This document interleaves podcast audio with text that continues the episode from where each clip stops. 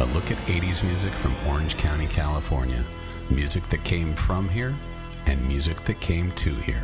Join me, your host, Doug Crandall, every Thursday night at 9 o'clock p.m. Pacific Standard Time.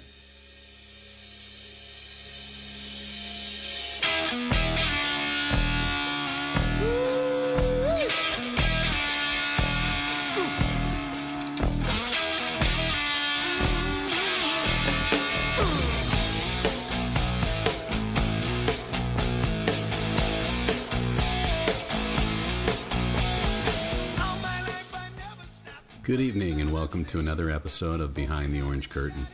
Behind the Orange Curtain explores music that came from Orange County, California to influence the rest of the world, and music that made it to Orange County, California from around the world to influence those of us who lived here during the 1980s.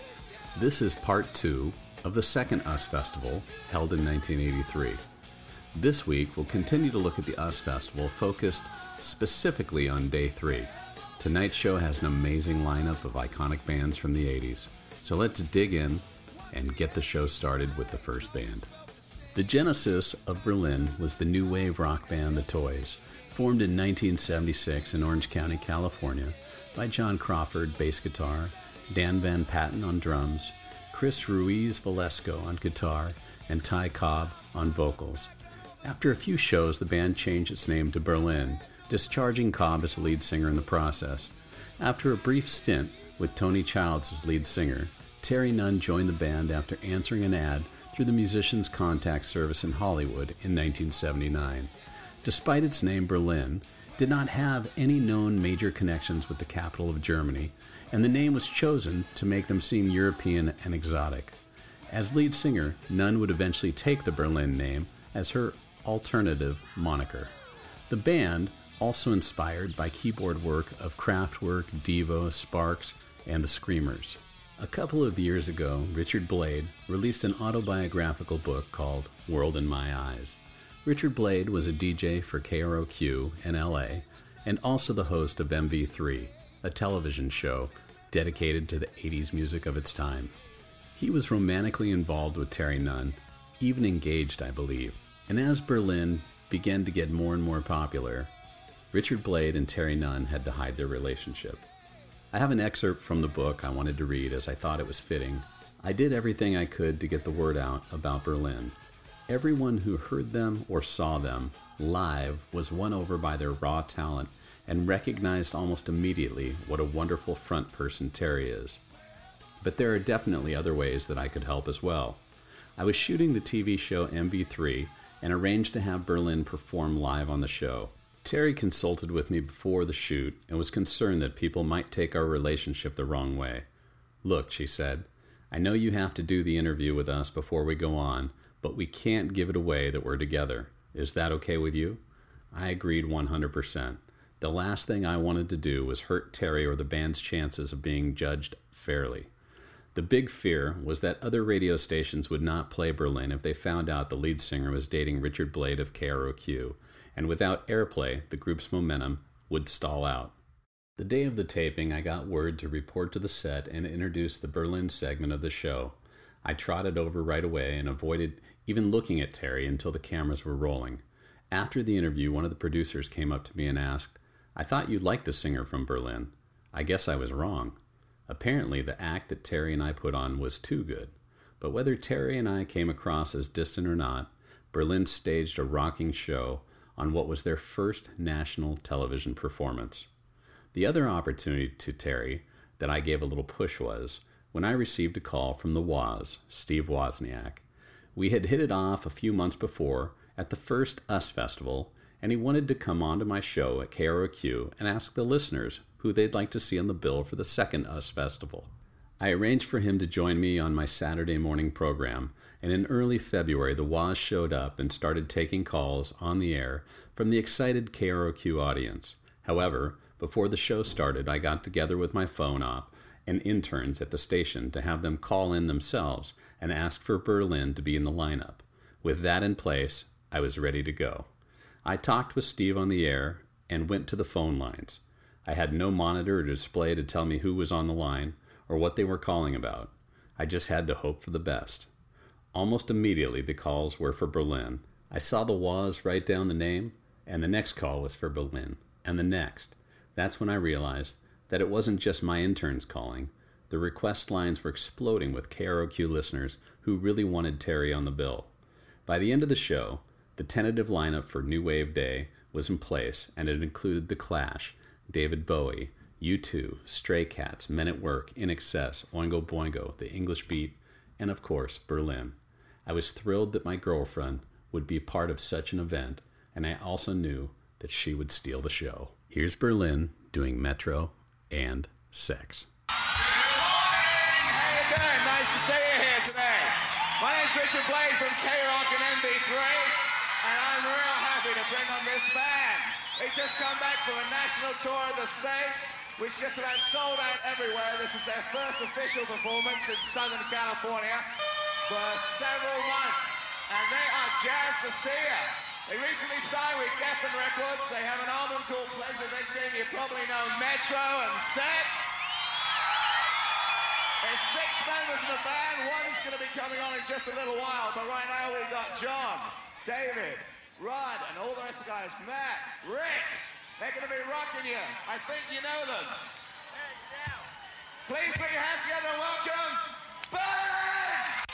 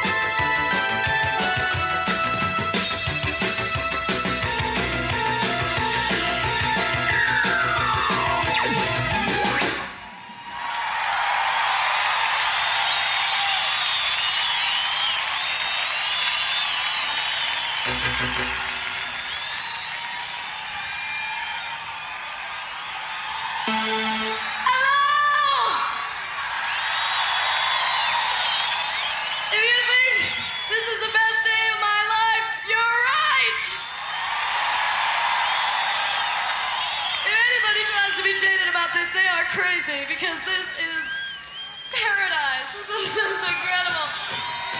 We are honored that you came this early.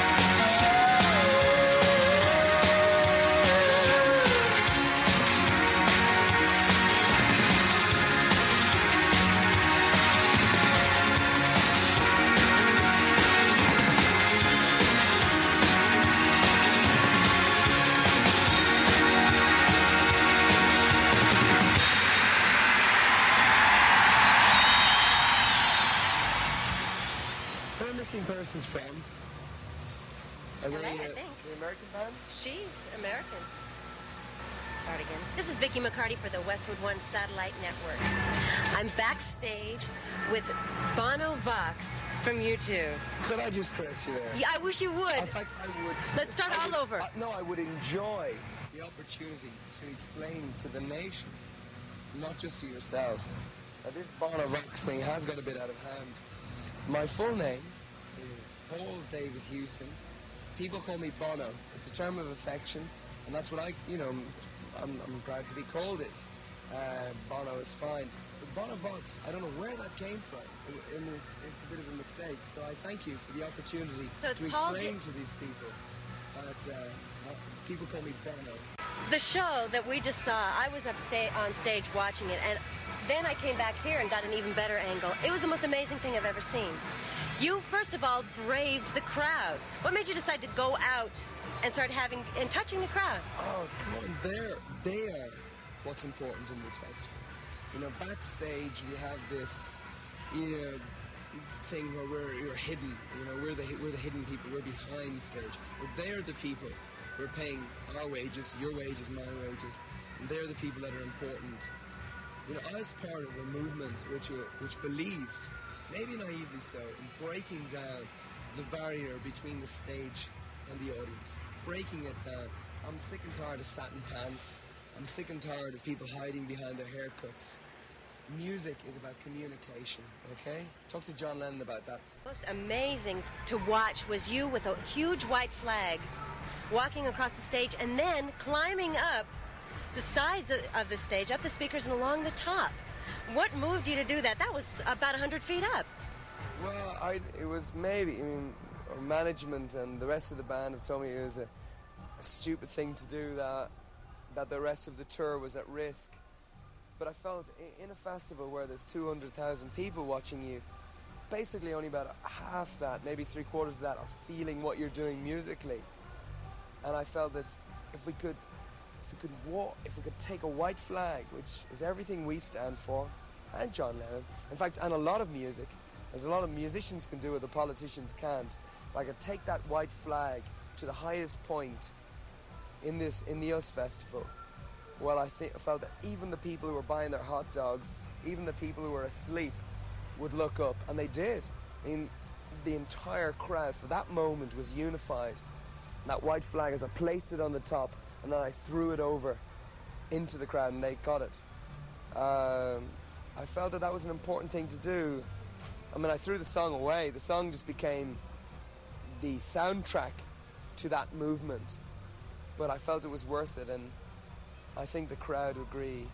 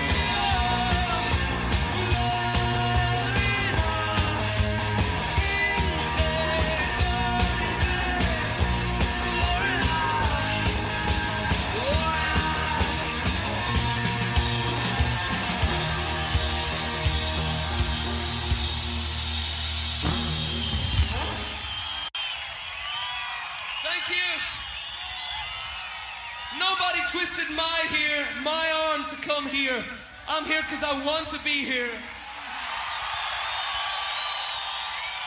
When we first arrived here in your country, I tried to explain to people that we were not just another English fashion band passing through.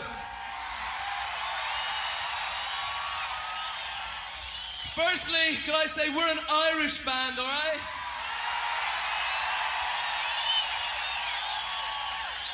We plan on being here for a long time, forever maybe.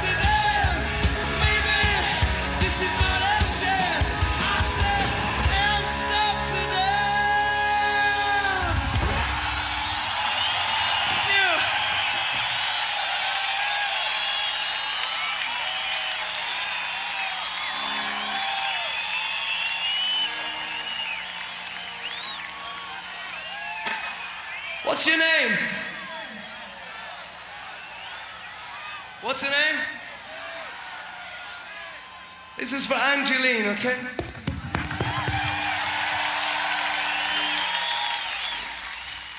For this next song, there has been a lot of talk, probably too much talk. This is not a rebel song. This is Sunday, Bloody Sunday.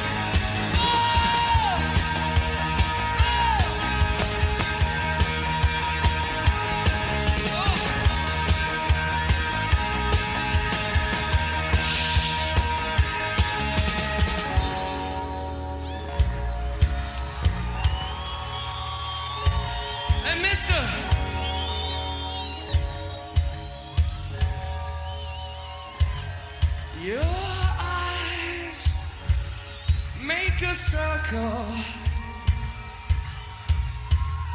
I see you when I go in there. Hey, mister. Hey, mister. Hey, mister, here.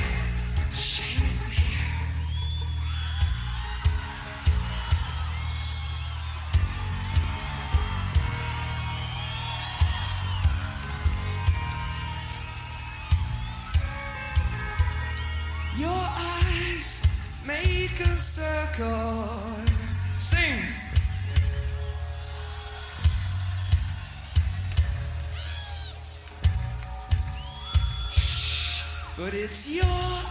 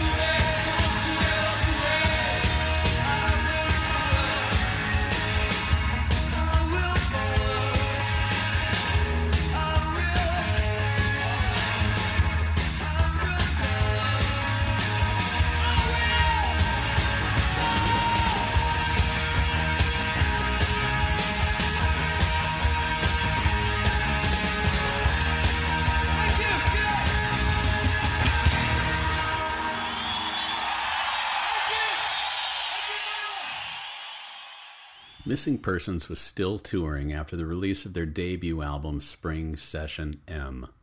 It was released on October 8th of 1982 by Capitol Records. The title of the album is an anagram of the band's name. Upon its release, the album received generally positive reviews from music critics and also noted commercial success, peaking at number 17 on the Billboard 200. Spring Session M was certified gold by the Recording Industry Association of America. Four singles were released from the album Words, Windows, Destination Unknown, and Walking in LA. All singles charted on the Billboard Hot 100, and the music videos received regular airplay on MTV. Here for you now is Mental Hopscotch, Words, and Walking in LA.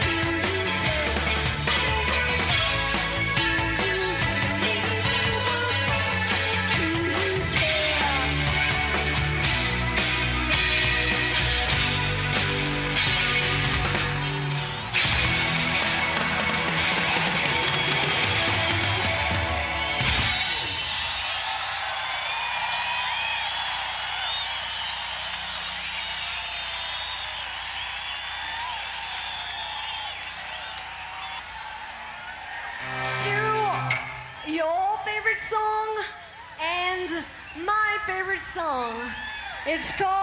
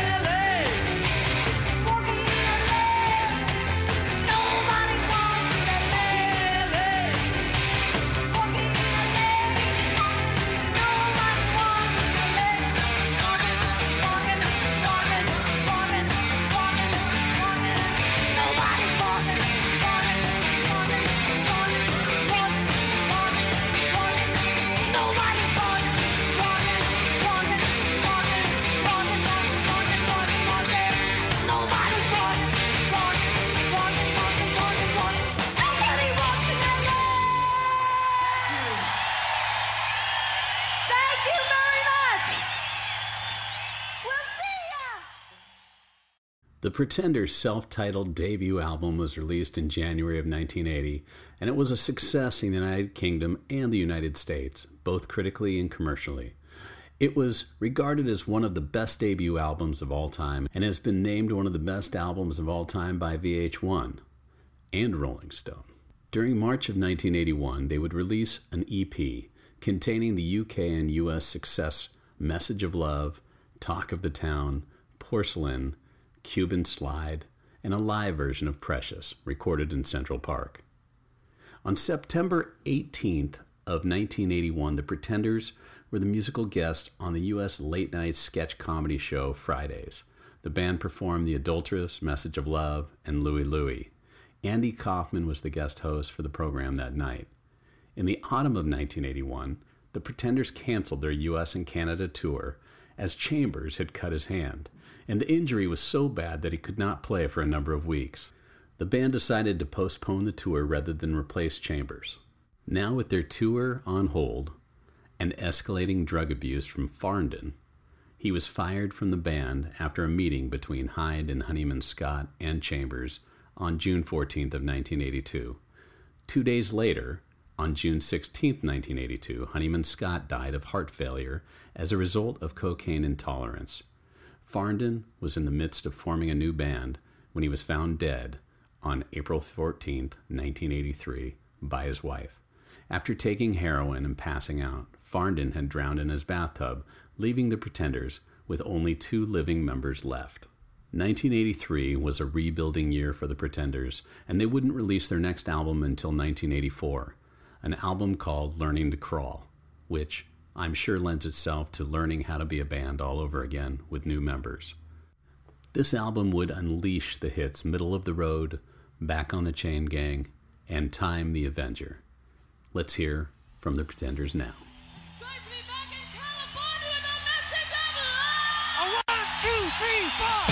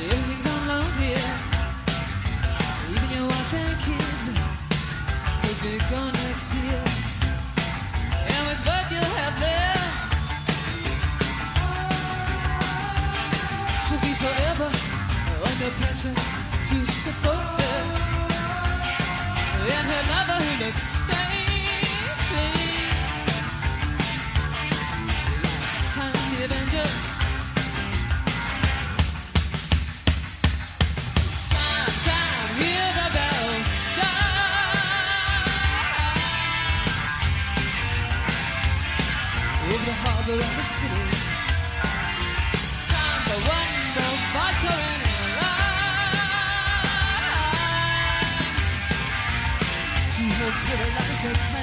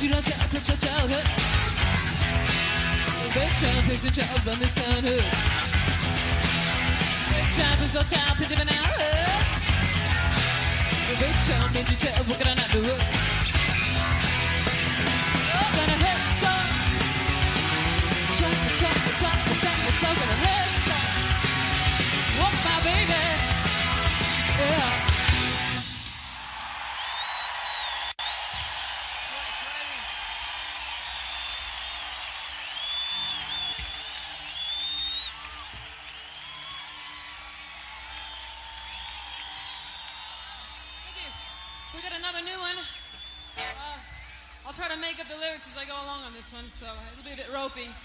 But uh, cool anyway.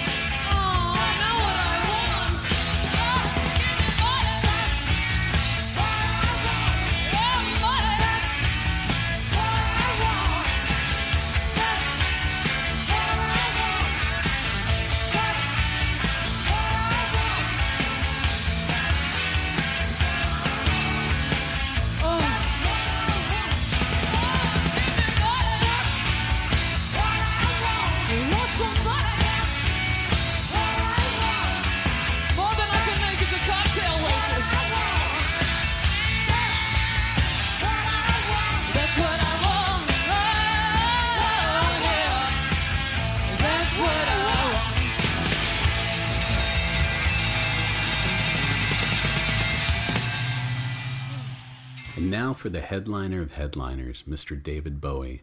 Was born David Robert Jones on January 8, 1947, in Brixton, London, to Margaret Mary or Peggy Jones, a cinema usherette, and Haywood Stenton, John Jones, a publicity director for an orphanage. Haywood helped organize charity shows in the 50s and introduced his son to all the stars, giving David an early look into the entertainment industry. David Jones changed his name in 1966 to avoid confusion with Davy Jones of the Monkees. He told Rolling Stone the name comes from the Bowie knife. I was into that kind of heavy philosophy thing when I was 16 years old, and I wanted a truism about cutting through the lies and all of that. Bowie attended Bromley Technical School in London, where he was taught art by Peter Frampton's father, Owen. He grew up fascinated by American culture, including football. He used to listen to the games as a teenager and once wrote to the U.S. Embassy in London, who sent him a football uniform. It is a myth that Bowie had two different colored eyes. In fact, they were both blue. But the pupil of Bowie's left eye became enlarged and frozen after a fist fight with his best friend in school, George Underwood. It was over a girl. Bowie's first commercial breakthrough came in 1969 with the song Space Oddity, which was Rush released to coincide with the Apollo 11 moon landing. Bowie met his first wife Angela at King Crimson concert in 1969. The relationship didn't end well. She would later sue Bowie for $56 million. David said being married to her was like living with a blowtorch. When he divorced Angela in 1980, she signed a 10 year gag order prohibiting her from talking about Bowie. When the order expired in 1990, she went on The Joan Rivers Show and claimed she once found Bowie and Mick Jagger in bed together, naked. Bowie and Jagger strongly deny the story. David Bowie died from liver cancer in his New York apartment January 10, 2016, two days after the release of his Blackstar album. After passing, Bowie's family revealed that he had been diagnosed 18 months earlier without anyone's knowledge. Blackstar was his only album in which he does not appear on the cover. Let's hear from the legend, David Bowie.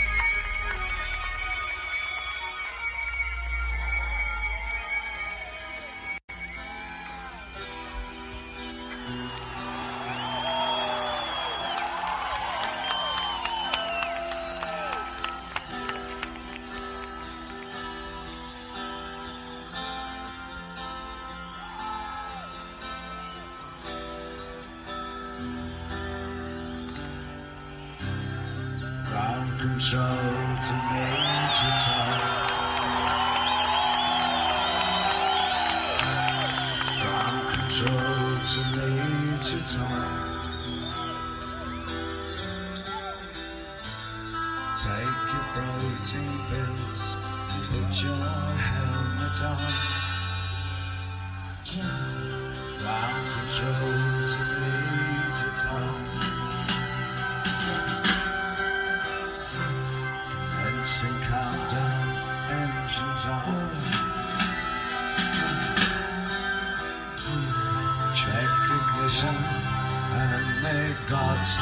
be with you.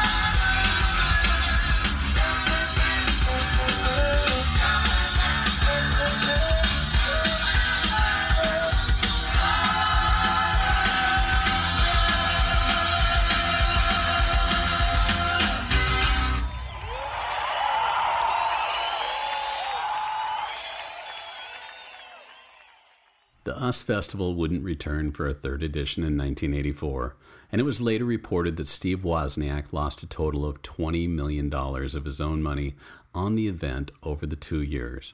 Barry Fey labeled it as the most expensive backstage pass in history. Thanks to listening to this episode on the 1983 US Festival. The goal for the month of November is to look for threads and themes of thankfulness and giving.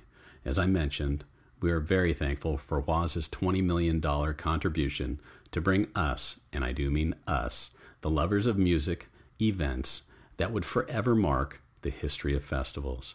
And now it's time for Crandall's Crucial Cut. This week's Crucial Cut will lead us into next week's topic.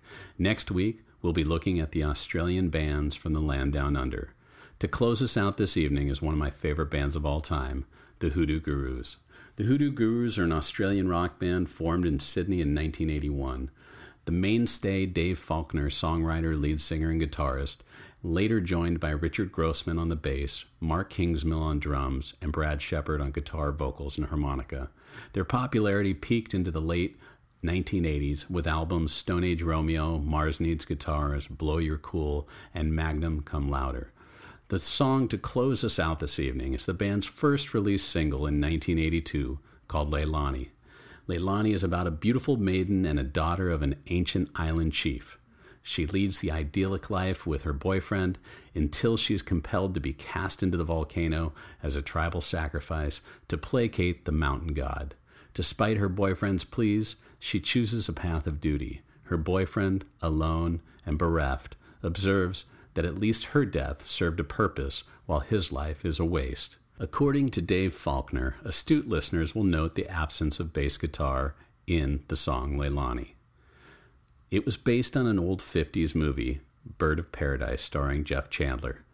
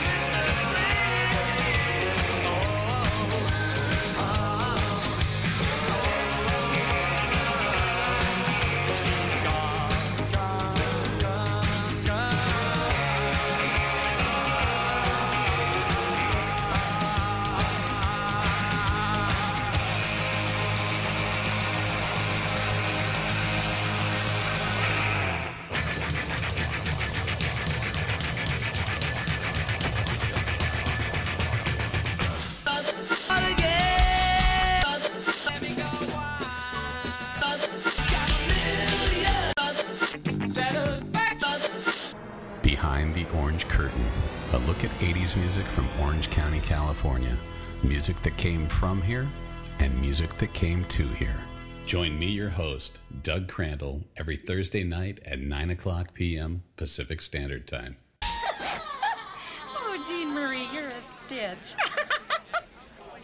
no, Mom's going to do the turkey. Yeah, Dad wants ambrosia, so I guess we got to get those miniature marshmallows. And I'll do the crescent rolls, and you do the cranberries.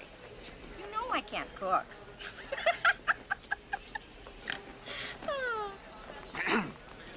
yeah. Well, I'll see you tomorrow then. Gobble gobble. oh, bye bye.